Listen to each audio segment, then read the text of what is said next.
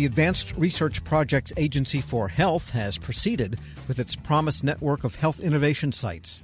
Anchoring the network are three regional hubs, also planned at the inception of ARPA-H. Here with what they hope for this network, the director of the agency's Project Accelerator Transition Innovation Office, Craig Gravitz. Mr. Gravitz, good to have you with us. Thanks for having me. Okay, lots of questions here. These three regional hubs and a network of other institutions connected. What are you doing here? You're not just creating a lot of bureaucracy and cost, are you? Absolutely not. So, to really understand what we're doing, you have to understand my function at the agency. So, I'm the director of transition. I've worked in government R&D for many, many years. And one of the risks is that we create these wonderful technological solutions and they sit on the shelf. So, the way that you make sure that these technological solutions actually get to people and help people is by understanding what your transition pathway is. And fundamentally, this network is about creating these transition pathways to take it from the lab to the human. We like to say you're bridging the valley of death with a superstructure. Yeah, for sure. So that's my function in the in the agency is to really come up with a transition strategy for our programs at scale. So I'm very motivated and influenced by human-centered design. And there's this concept that was popularized by the design firm IDEO, and it's all about how innovation happens. Picture a Venn diagram. So there's feasibility. That's the technical innovations themselves. So think about all the things that our program managers will do at ARPA-H. That's technical feasibility. But in order to get things out into the real world, you need to really think about two other pieces. One is desirability. So that's people, the wants and needs of actual human beings, your customers are. Think about issues like trust, affordability, understanding, being able to communicate to people what you're doing. That's desirability. And then the other element is viability markets. You know, we're creating technological um, innovations that are going to have to live somewhere. You know, what do the markets have to say about that? What is the regulatory strategy? How do you make a solution that fits with the current FDA paradigm? How does it get reimbursed through CMS? And so my theory is that you really need to get at the bullseye of those three elements feasibility, the technology, desirability, the people, and viability, the markets. And these hubs, they roughly correspond to those three things these hubs are located where?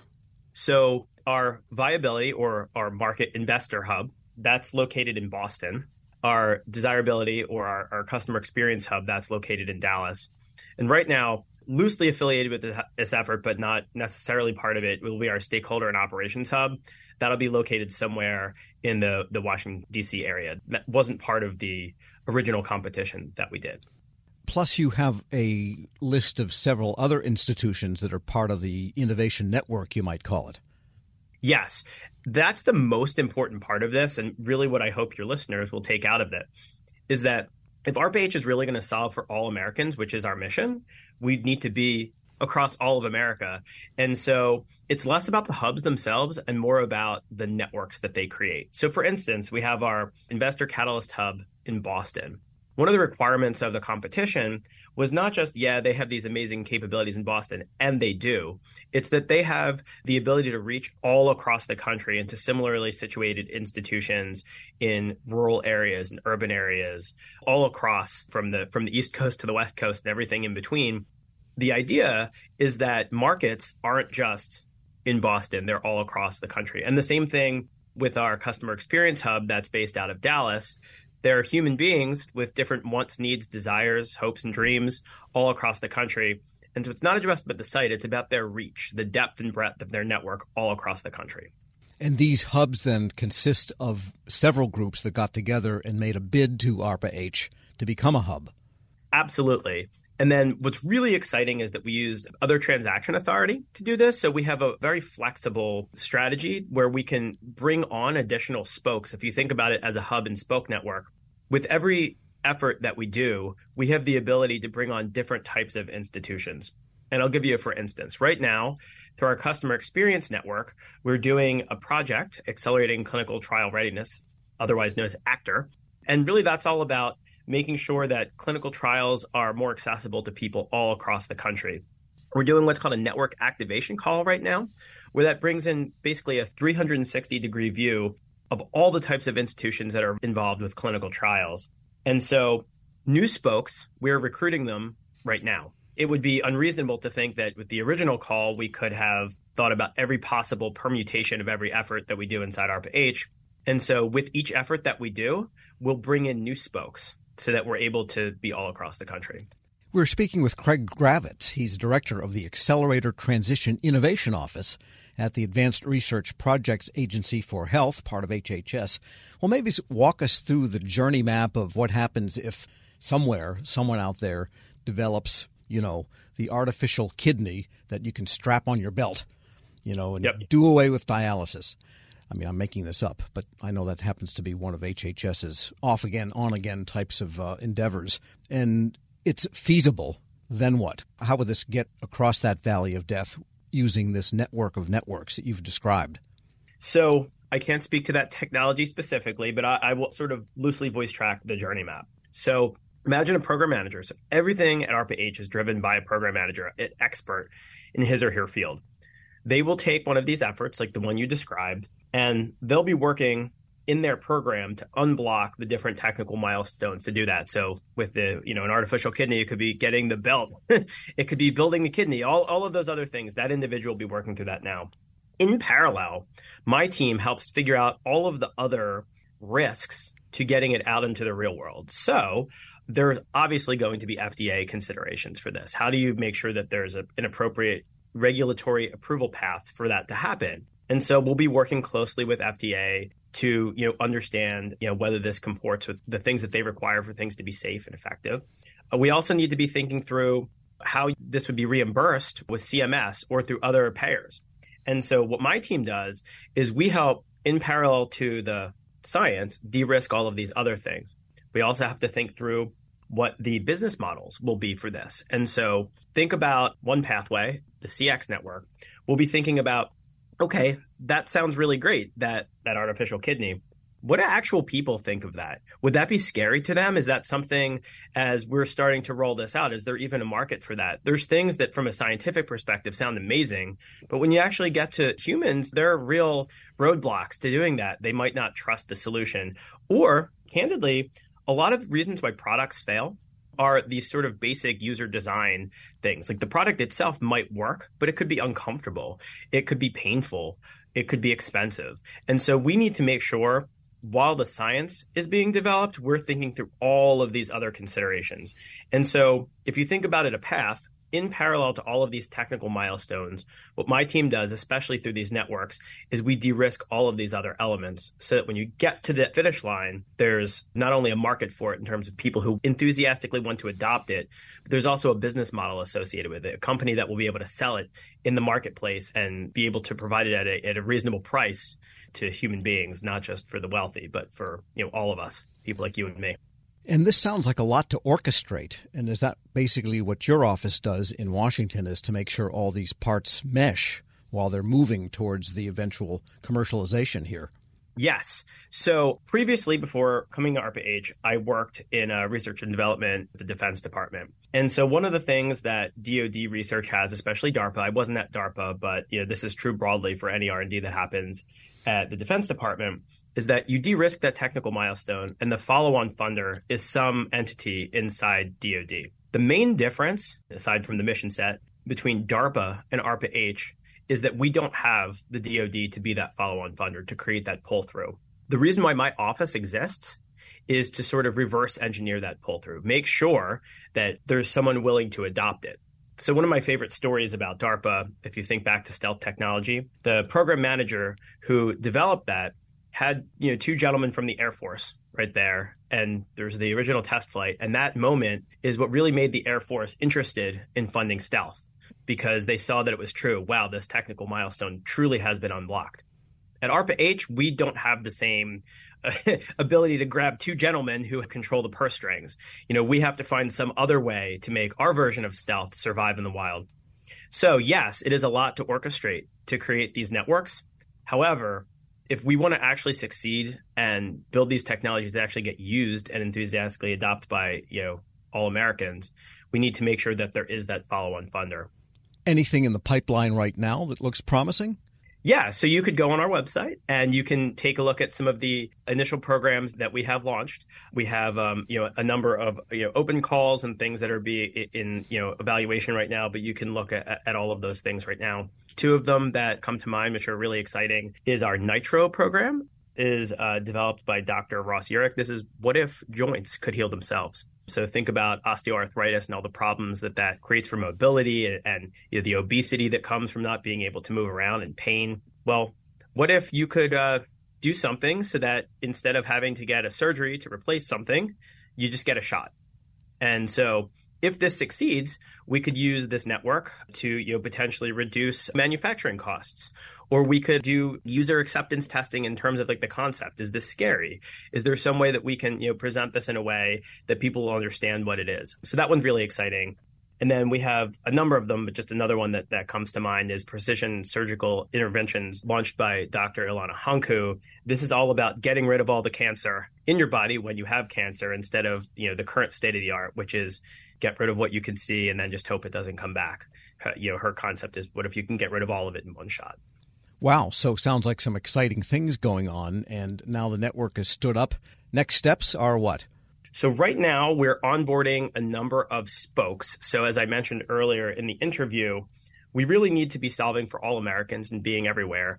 And so we're just trying to recruit all different types of institutions, both traditional, you know, fund-seeking entities, the the, you know, the types of folks who respond to calls uh, for proposals, um, but also non-traditional entities like community health centers, hospital systems, other experts. And we're deep into recruiting all of those spokes right now because we recognize this network will only work if we have just a broad range of players, both traditional and non traditional. Craig Gravitz is director of the Accelerator Transition Innovation Office at the Advanced Research Projects Agency for Health, part of Health and Human Services. Thanks so much for joining me.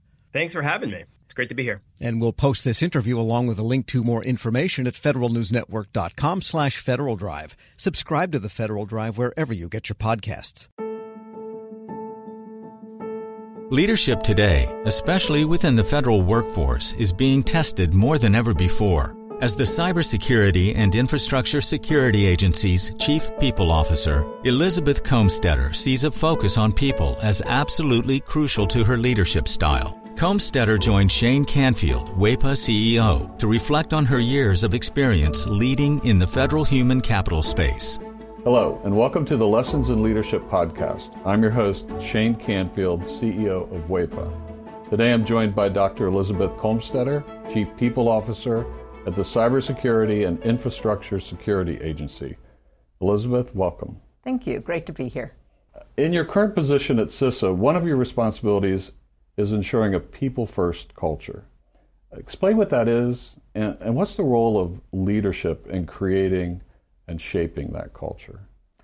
Yes, at CISA, really paramount to our culture is a people first driven aspect so that we are really looking at how do we accomplish our mission through our people. And in order to do that, we really value our people. We want them to feel empowered and supported and uh, respected. And also that their managers care about them. So well being is important. Psychological safety in the workplace is important so that all voices and ideas are heard. So I like to call it our North Star. Having a people first culture really starts with the people in order to get our incredibly difficult mission accomplished. In terms of leadership, which is a great question, I think we all know that culture is really driven by leadership and the, the behaviors that we allow and we, uh, you know, uh, reinforce in our leaders. So we really work at making sure that our leaders are bringing out the best in their people every day. So again, that they feel they can bring their voice, especially an opinion that might not go along with the majority of a group, so that we get that diverse perspective. We get those different ideas and experiences and that's really where we find that it's important that leaders are purposefully bringing out their talent on their teams to enable our mission. Yeah, excellent. We're, we're going through a, a culture project at our work. Oh, great. Yeah, it's, um, it's been six months in the making, and it's going really well, but it is work. Yes. And it requires from the top down. So I'm, I'm also involved in that. I hear you. Great. Throughout your career, you piloted many different talent management programs including at NASA, the CIA, the FBI, just to name a few, and you have an amazing career. What have you learned, or how have you might have changed along the way in creating and leading those programs? Yes, and I, I, I am so honored to have had a career in public service across multiple federal agencies, always in the realm of human resources and workforce performance. And I think because I study organizations and people in them, I've come to realize, particularly in the federal government, that many of our programs are really grounded in the industrial era thinking. That this is organizationally structured in a hierarchy with boxes and lines on charts, uh, with the center being around jobs and what do we need to get this job done in terms of skills and training. And what I found is that we're really not in the industrial era anymore, where we would promote the smartest people who knew that work and they would then tell the people on their team how to do things and oversee that work. We're now in a digital era and the information era where work gets done collaboratively across geographic boundaries and certainly across org charts. So uh, we like to call it networks um, or hierarchies, and we really need to, again, unleash people so they can find those other people who are working on similar problems or have the right ideas. And so I really like to think of our work now in the talent programs being human centered. It's more about the user and the experience than about the rules and regulations. So, although we have to have rules and regulations, certainly in human resources, is that person experiencing what they need and getting what they need for their role at that time? So, not so much on the job, but on the person. So, for example, we're recruiting. What's the applicant experiencing? Because if they're not having a good experience with our organization from the time we're recruiting them, they're going to go work for somebody else. Same thing with like first time supervisors. We know they need certain training, but telling them to sit in a class for one week and then hope a year from now they'll remember what they learned to apply, that's not really human centered. The human centered is what do they need when they need it? And building modules or, or just in time training and bringing that to the people, to that user as they need it. So that's really, I think, the most important focus of talent programs today in this era to enable the workers to be the best they can be in their, in their roles. Excellent. New thinking. Um, this is always an interesting question. Has there been a time when, as a leader, that you've made a mistake? And what is that? And um, I think most important, what did you take away from that? What did you learn from that? Well, I kind of chuckle because I think as leaders, we have to learn to recognize our mistakes, admit our mistakes, and that they are opportunities to learn. And so uh, I've had to do my own self reflection on, on making mistakes and when things don't turn out the way that I expected them to. Um, makes me think of a time when I was at the Transportation Security Administration and I was a supervisor. And I was really embroiled with my program. I was the technical leader of it. I understood it. I'd run it for years. And I was making a briefing for a decision that had to be made about this program that was very near and dear to me. And I presented the briefing uh, to one of the very senior people in the agency. And I think there are about 20 people in the room. And I had gone through the briefing, answered all the questions, and that leader then said, Okay, I'm going to go around the room and get everybody's opinion, and then everybody gets to vote, which kind of set me aback because there were people in that room that didn't have any technical knowledge about my program.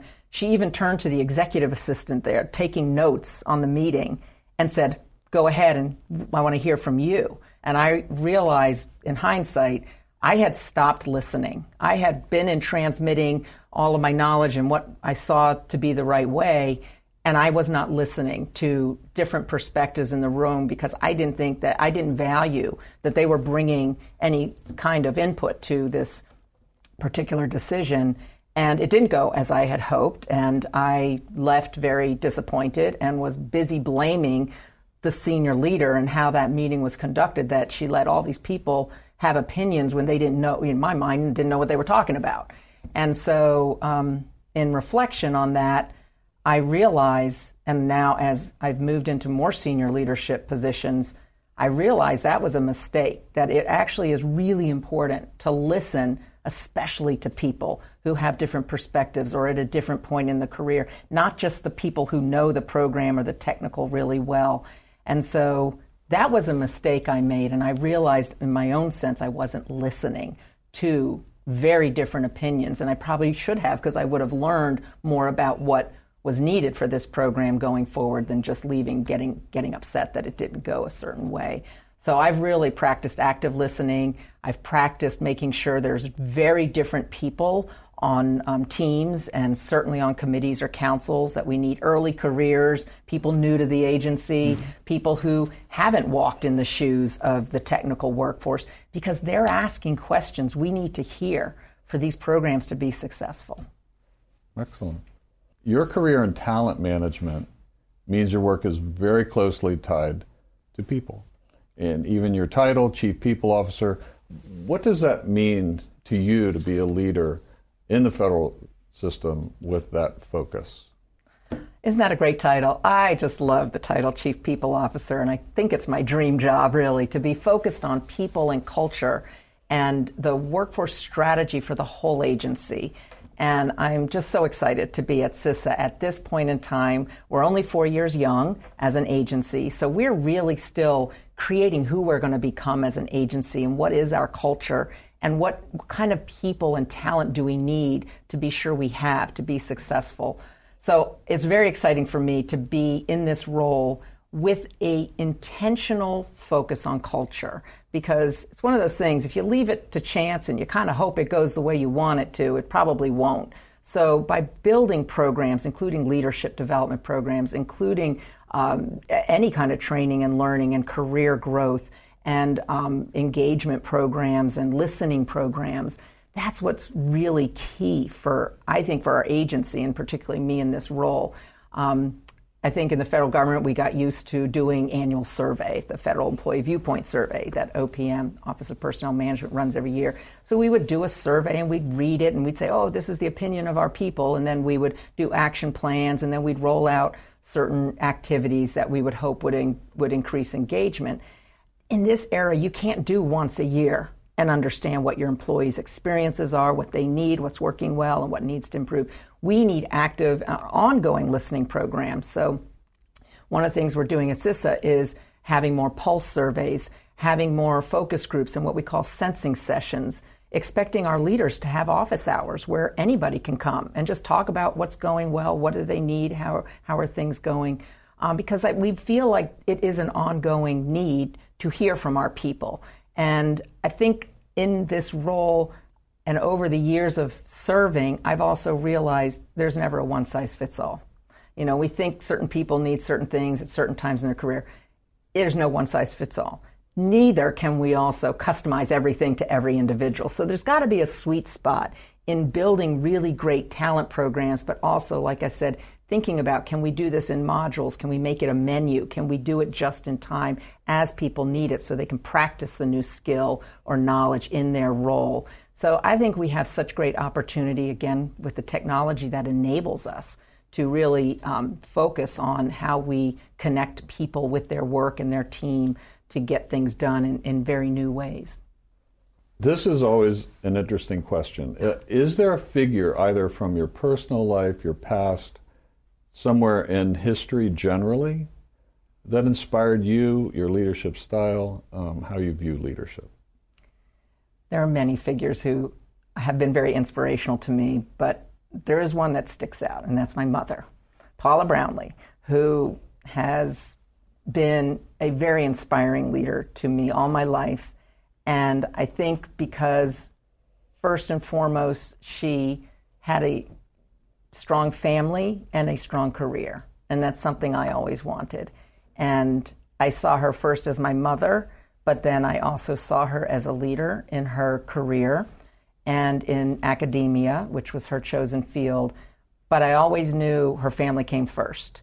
And as I saw how she balanced different family needs with also a, a growing and more and more prominent um, career positions in leadership, that she had to balance that.